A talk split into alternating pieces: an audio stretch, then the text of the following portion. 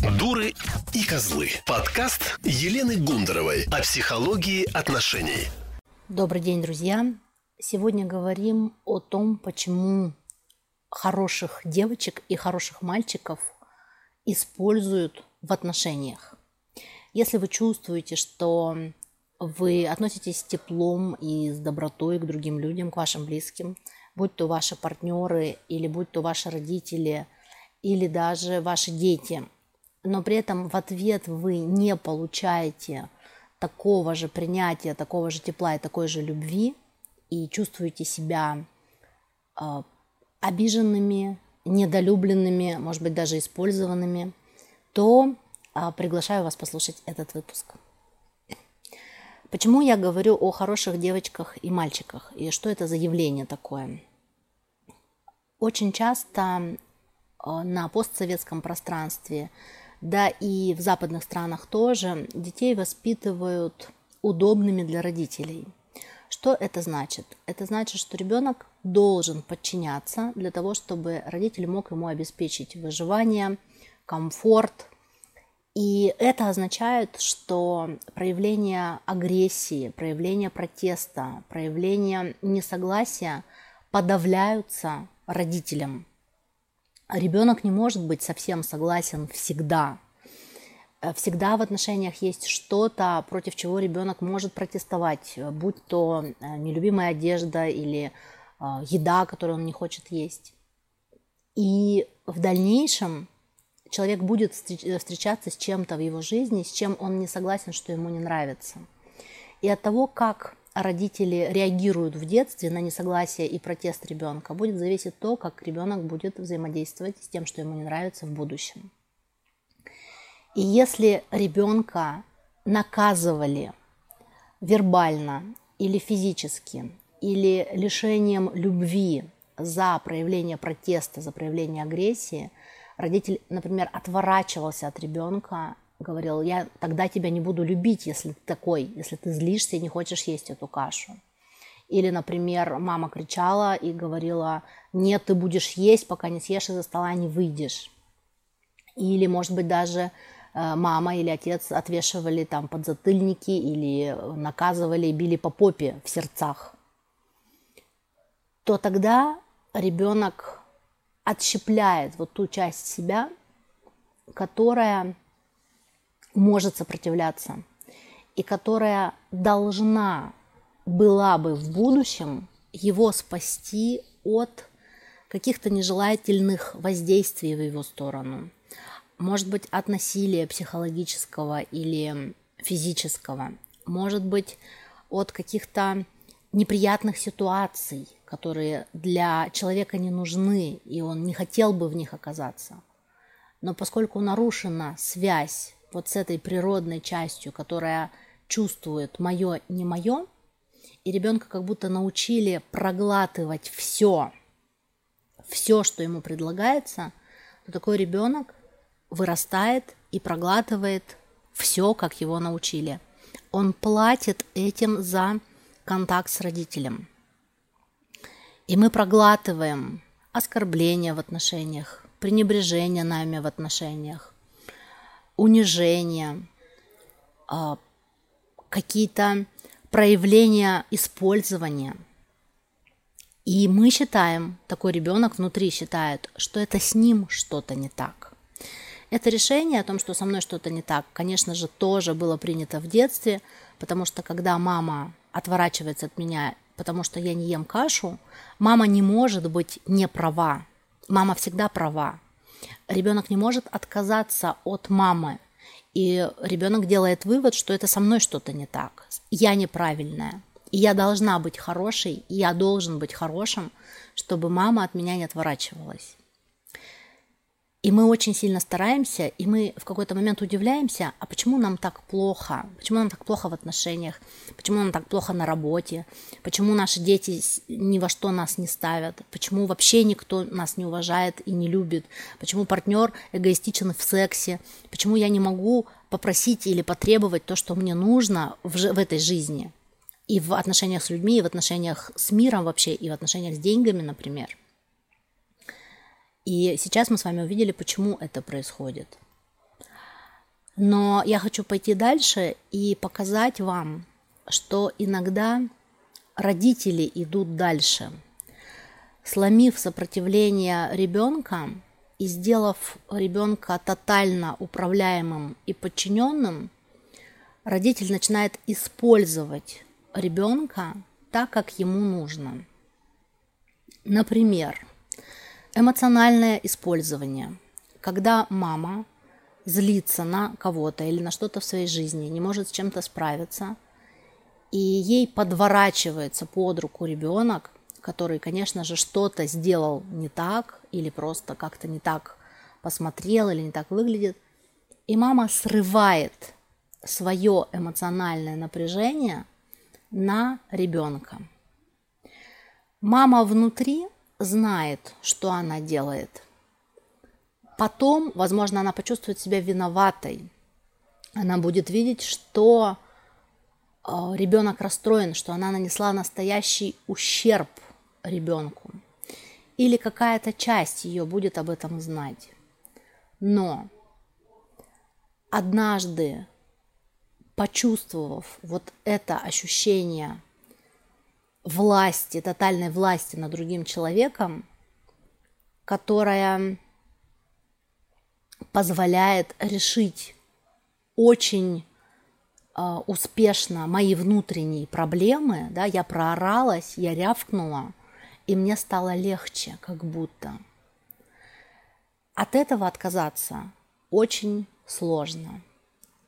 И таким образом в родителе начинает формироваться некая использующая часть, которая понимает, что в определенных условиях можно использовать другого человека для решения своих задач. И таким образом появляется такое явление в отношениях, как использование.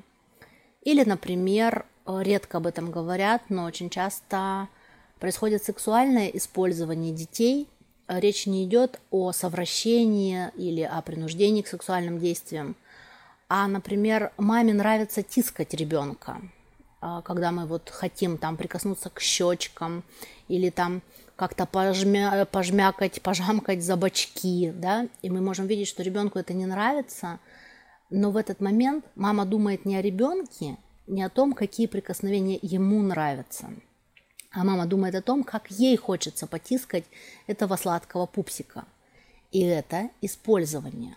Мама использует тело ребенка для того, чтобы, может быть, снова снять свое напряжение, может быть, прижать его к себе и почувствовать тепло родного тельца. Мама может не отдавать себе в этом отчет, но это использование. И так далее. И такой человек вырастает с э, отщепленными вот этими своими частями, которые стараются для всех быть хорошими, которые не верят в то, что близкие люди могут причинять боль, просто не верят, и которые готовы ради сохранения контакта пойти на все, что угодно. Эти люди не в контакте со своей агрессией, как я уже говорила, со своей частью, которая способна защитить, которая способна выплюнуть то, что мне не нравится – и очень часто такие люди оказываются в отношениях использования. Вот эту модель использования такой человек, это может быть и мужчина, и женщина, может воспроизводить в своей жизни, в своих партнерских отношениях, в своей собственной семье.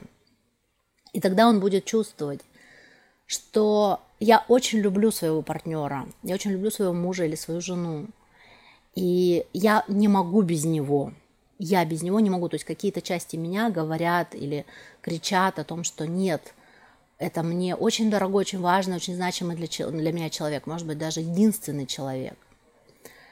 Или э, такой человек может продолжать такие же отношения с родителем, когда человек понимает, что я не могу без родителя, мама очень значимый, очень важный для меня человек.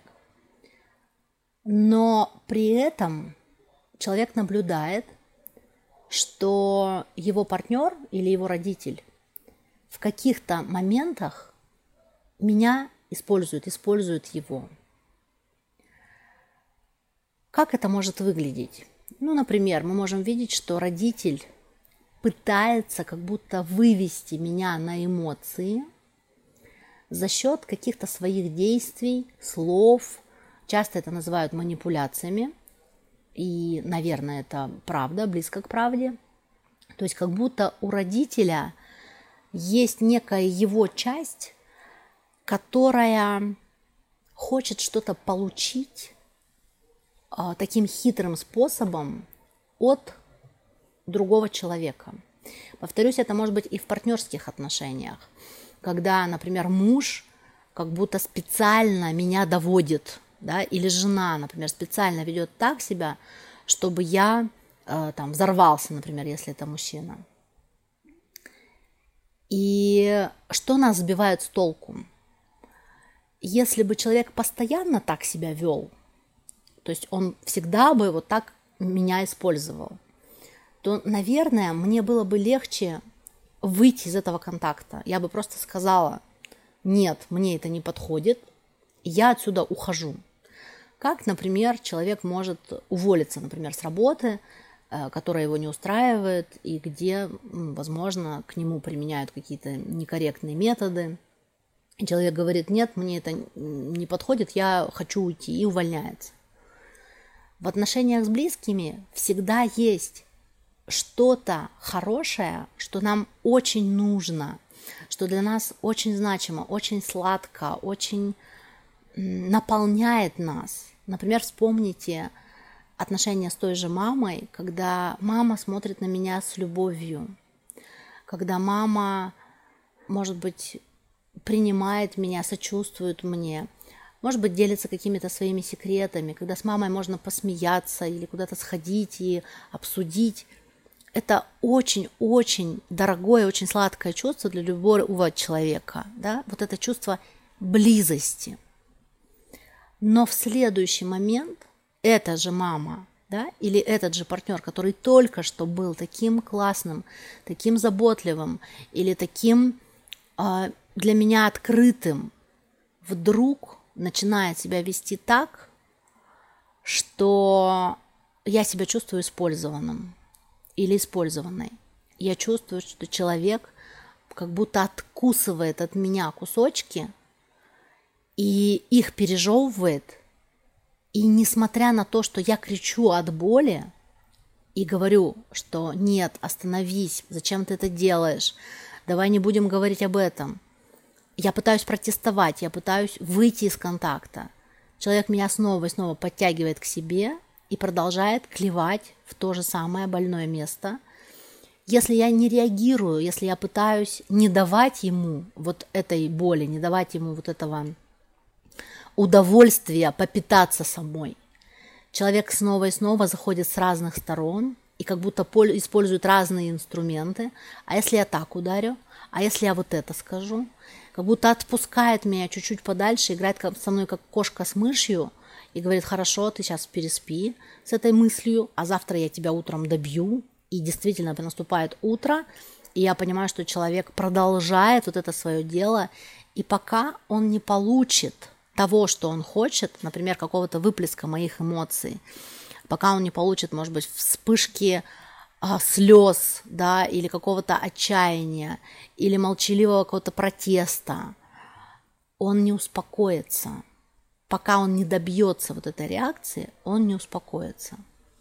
И здесь мы вспоминаем о том, что, с одной стороны, меня воспитывали как хорошую девочку или как хорошего мальчика, и я не верю в то, что любящий меня человек, он ведь вчера был таким любящим, сегодня делает со мной такое, просто сдирает с меня кожу заживо и даже глазом не ведет на все мои мольбы о пощаде и крики. И я не верю в это, и я снова начинаю обвинять себя, я снова начинаю думать о том, что со мной что-то не так, я что-то недопоняла. И, кстати, вот здесь все наши религиозные и духовные концепции оказываются не на моей стороне. Потому что любая религия мира, любая, говорит о чем? О том, что надо прощать, говорит о том, что надо быть милосердными, о том, что все прощения и все принятия – это путь. и злость, и борьба – это путь в никуда и только порождает дьявола. Если я не отношусь никакой религии, а может быть придерживаюсь явления а, вот, новых каких-то духовных практик, да, там New Age или чего-то такого, то там тоже говорится о том, что это твои проблемы. Если ты злишься, если тебе, тебя что-то выводит из себя, это твои проблемы. И психология современная говорит о том, что это в тебе что-то есть, что, за что этот человек тебя цепляет. С ним все хорошо, как будто мы здесь слышим, а со мной что-то не так. И поэтому мы или терпим до последнего, или пытаемся бесконечно разбираться с собой, а, искать в себе вот эту агрессию, искать в себе эти энергии. А, как, знаете, говорят, ты найди в себе это, потому что если с тобой это случается, значит, ты это отражаешь, значит, у тебя есть подавленная агрессия. Ну, конечно, да, она есть во мне, потому что мы с этого начали, да, что во мне подавили вот эти протестующие части. Но все эти теории и концепции не помогают мне исцелить себя и как-то не, не помогают мне в этом контакте. То есть я как чувствовала себя жертвой, так и чувствую, как чувствовала себя зависимой от этого человека, так и чувствую. И никакие концепции о всепрощении и тотальной доброте мне здесь не помогают. Что же мне поможет? Смотрите, а, поможет то, что мы можем увидеть и в себе, и в другом человеке такую неоднородность личности, некую фрагментарность личности. Это о том, что каждый из нас состоит из многих частей. Это могут быть детские части, взрослые части, какие-то части более мужские, какие-то части больше похожи на женские и так далее, так далее. И наш партнер – тоже неоднороден, его личность тоже неоднородна. И если я об этом помню, то я могу начать изучать партнера, ну и себя, кстати, тоже хорошо начать изучать, с этой точки зрения. Рассматривать эти субличности. А как э, здесь я проявляюсь? а как здесь я проявляюсь.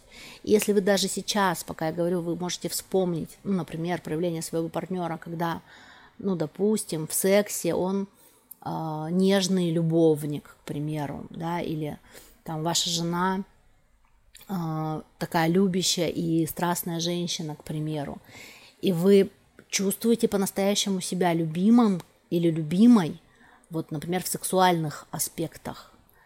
И это правда – это правда. И прямо скажите себе, признайте себе в том, что это правда. Или, например, а, ваш партнер, например, заботится о вас финансово, а, или, например, поддерживает вас. И это тоже правда. И в этот момент он, например, выглядит э, щедрым, и он помогает, да, искренне, или там, например, жена там любит готовить вам завтрак и провожать на работу, и делает это очень искренне, и в этот момент вы себя чувствуете любимым. Изучайте вот эти части и признавайте их, что да, это есть. Или, может быть, вы можете смеяться со своим партнером, может быть, у вас очень похожее чувство юмора, и он вас может смешить, и когда вы вместе смеетесь над его шутками, или вы можете, не знаю, смотреть какие-то фильмы или что-то, и вы чувствуете необыкновенную близость вот от того, что вы разделяете вот это вот ощущение радости, э, общения, юмора, смеха с близким человеком. Это на самом деле очень ценно. Но так же, как вы будете изучать вот эти здоровые части – начните изучать те части вашего партнера, личности вашего партнера, которые хищные, которые хотят вас использовать, которые выводят вас на эмоции, которые хотят а, подпитаться вот этой кровью. Да? Здесь часто используют слово энергетический вампир, человек, который выводит нас и хочет, вот прямо ему это надо. И чем хуже партнеру, тем ему лучше, да, тем больше как будто вот этой кровушки, да, он попил. И начните наблюдать за этими проявлениями тоже.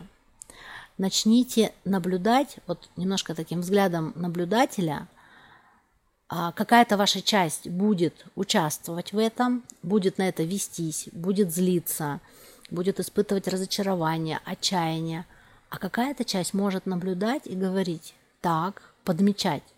Вот здесь он ведет себя так, вот здесь он, он или она мне сказала вот это, а я отреагировала вот, вот так. Например, я не стала сейчас злиться и протестовать. Что он тогда делает? Угу. Тогда он немножко отходит в сторону и через какое-то время снова нападает.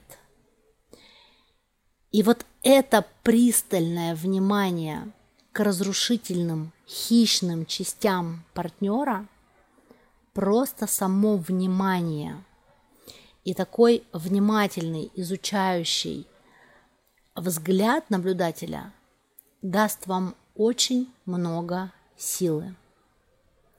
Во-первых, вы перестанете метаться из одной крайности в другую, когда вот здесь я партнера люблю, или здесь я себя чувствую любимой, а здесь нет, не люблю и не чувствую. И я буду понимать, что вообще-то в этом человеке живут и добрые части, и недобрые части. И с этим все в порядке. Так же, как и во мне живут добрые части и не очень добрые, ну, условно. Второе. Вы позволите внутри себя назвать вот эти части своими именами, то есть сказать, что вот это мне причиняет боль. Вот эта часть в моем партнере или в моем родителе мне причиняет боль. То есть эта часть не про любовь. Эта часть про использование или про вампиризм или еще про что-то. Но это не про любовь. И вот в этом месте вы становитесь более свободным, назвав эту часть своим именем внутри себя. Это не относится к партнеру эти шаги, это происходит внутри себя. Когда я внутри себя начинаю наблюдать, это первое. Второе, начинаю называть вещи своими именами, это второе. И третье тогда, я как будто могу обращаться с этой частью партнера так, как мне нужно – Например, став более свободной и поняв, что в этой точке меня поджирают, я могу сказать, эту часть партнера я кормить не буду. Я отказываюсь в этом участвовать, внутри себя повторюсь. Я отказываюсь давать свою кровь вот этой злой части. Вы можете даже как будто ее увидеть в вашем партнере в виде какого-то существа, к примеру. И прямо обращаясь к этому существу, можете сказать, я с тобой не играю. И это даст мне возможность, не выходя, не обрывая контакт с этим человеком, предлагать в контакте взаимодействие другими частями, здоровыми. Например, если я изучила поведение вот этого хищника, хищной части внутри моего партнера, и например, это мама, да, и я вижу, что она начинает свою вот эту игру, да, как удав, например, да, такой начинает петлями, закладывать петли, чтобы меня душить как кролика и загонять в какое-то ей нужное состояние, чтобы из меня что-то там подсосать, да, я как охотник, видя это и понимая, что это за часть, и понимая, чем это все закончится, в этот момент я могу предложить ничего не объясняя маме, просто перейти на другую тему. Ну, например, сказать, а, а кстати, как ты себя чувствуешь? Или, а кстати, не болят ли у тебя там суставы? Или, а кстати, что там соседка Мария Дмитриевна по даче? То есть я не выхожу из контакта, я остаюсь в контакте, но я остаюсь в контакте теми частями, которые здоровые. И тогда вот эта часть, которая хищная, здесь может быть несколько вариантов. Или она может настаивать и нападать, но тогда я должна стоять на своем. И вот здесь может быть очень интересное такое наблюдение, видеть, как беснуется эта часть, невозможности, в невозможности получить то, что она хочет. Она может очень сильно злиться, она может очень сильно начинать манипулировать, она может очень сильно психовать, потому что это как похоже на голод. Но здесь мне надо выстоять, потому что я понимаю, что я сейчас как охотник, или эта часть меня сожрет, или я себя спасу. Может быть, мне физически надо выходить из этого контакта, если я понимаю, что человек сейчас вообще ни на что больше не способен. Я просто, например, не знаю, кладу трубку или говорю, так, мне надо там кому-то позвонить, я физически ухожу из комнаты или я ухожу из дома физически. Но я не даю этой части меня жрать. Либо второй вариант, который тоже возможен, и он более мягкий. Когда эта часть видит, что здесь ее не кормят – Здесь с ней не играют в эту игру. Она сама как будто в отношениях со мной отключается. Она сама как будто выходит из контакта. А в контакте остаются те части, которым я даю питание.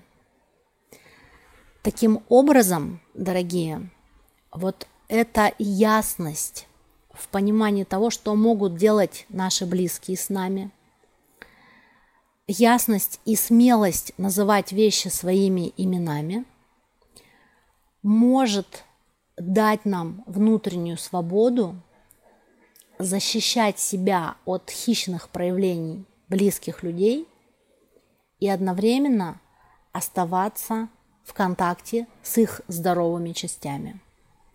По моим наблюдениям, ну, практически у всех людей есть вот эти хищные части. Вот эта теневая сторона, она может быть, быть прояв... по-разному проявлена. И особенно возникает проблема тогда, когда человек не хочет в нее смотреть, сам не хочет. Ну, например, как те же родители, та же мама, я понимаю, что она никогда не пойдет к психологу, она никогда не будет с этим разбираться, потому что ей слишком больно в это смотреть. И тогда я могу и должна защитить себя вот так, как я сейчас вам рассказала. Друзья, надеюсь, что эта беседа была полезной. Надеюсь, что вы почувствовали свое право быть, жить, быть благополучным, быть в контакте безопасным и комфортным для вас, называть вещи своими именами и защищать себя от тех проявлений близких, от тех частей наших близких, которые наносят нам вред. Обнимаю, друзья. Если есть вопросы, пишите в директ Инстаграм и постараюсь ответить. До новых встреч. Елена Гундарова о психологии отношений.